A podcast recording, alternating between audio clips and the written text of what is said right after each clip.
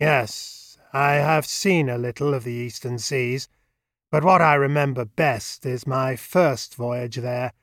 You fellows know there are those voyages that seem ordered for the illustration of life, that might stand for a symbol of existence. You fight, work, sweat, nearly kill yourself, sometimes do kill yourself, trying to accomplish something, and you can't. Not from any fault of yours. You simply can do nothing, neither great nor little, not a thing in the world, not even marry an old maid or get a wretched six hundred ton cargo of coal to its port of destination. It was altogether a memorable affair.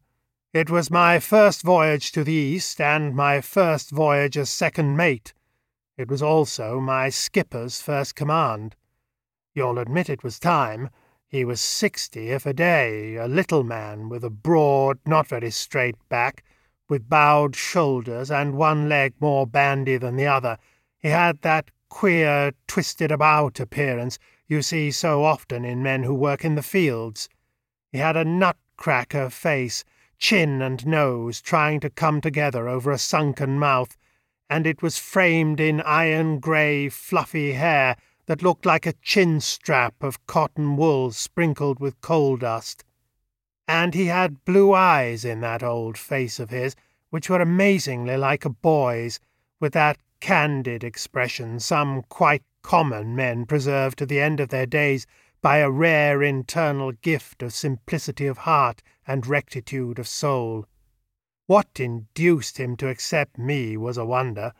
I had come out of a crack Australian clipper where I had been third officer, and he seemed to have a prejudice against crack clippers as aristocratic and high toned. He said to me, You know, in this ship you will have to work. I said I had to work in every ship I had ever been in. Ah, but this is different, and you gentlemen out of them big ships. But there, I dare say you will do. Join tomorrow. I joined tomorrow. It was twenty-two years ago, and I was just twenty. How time passes! It was one of the happiest days of my life. Fancy, second mate for the first time, a really responsible officer. I wouldn't have thrown up my new billet for a fortune.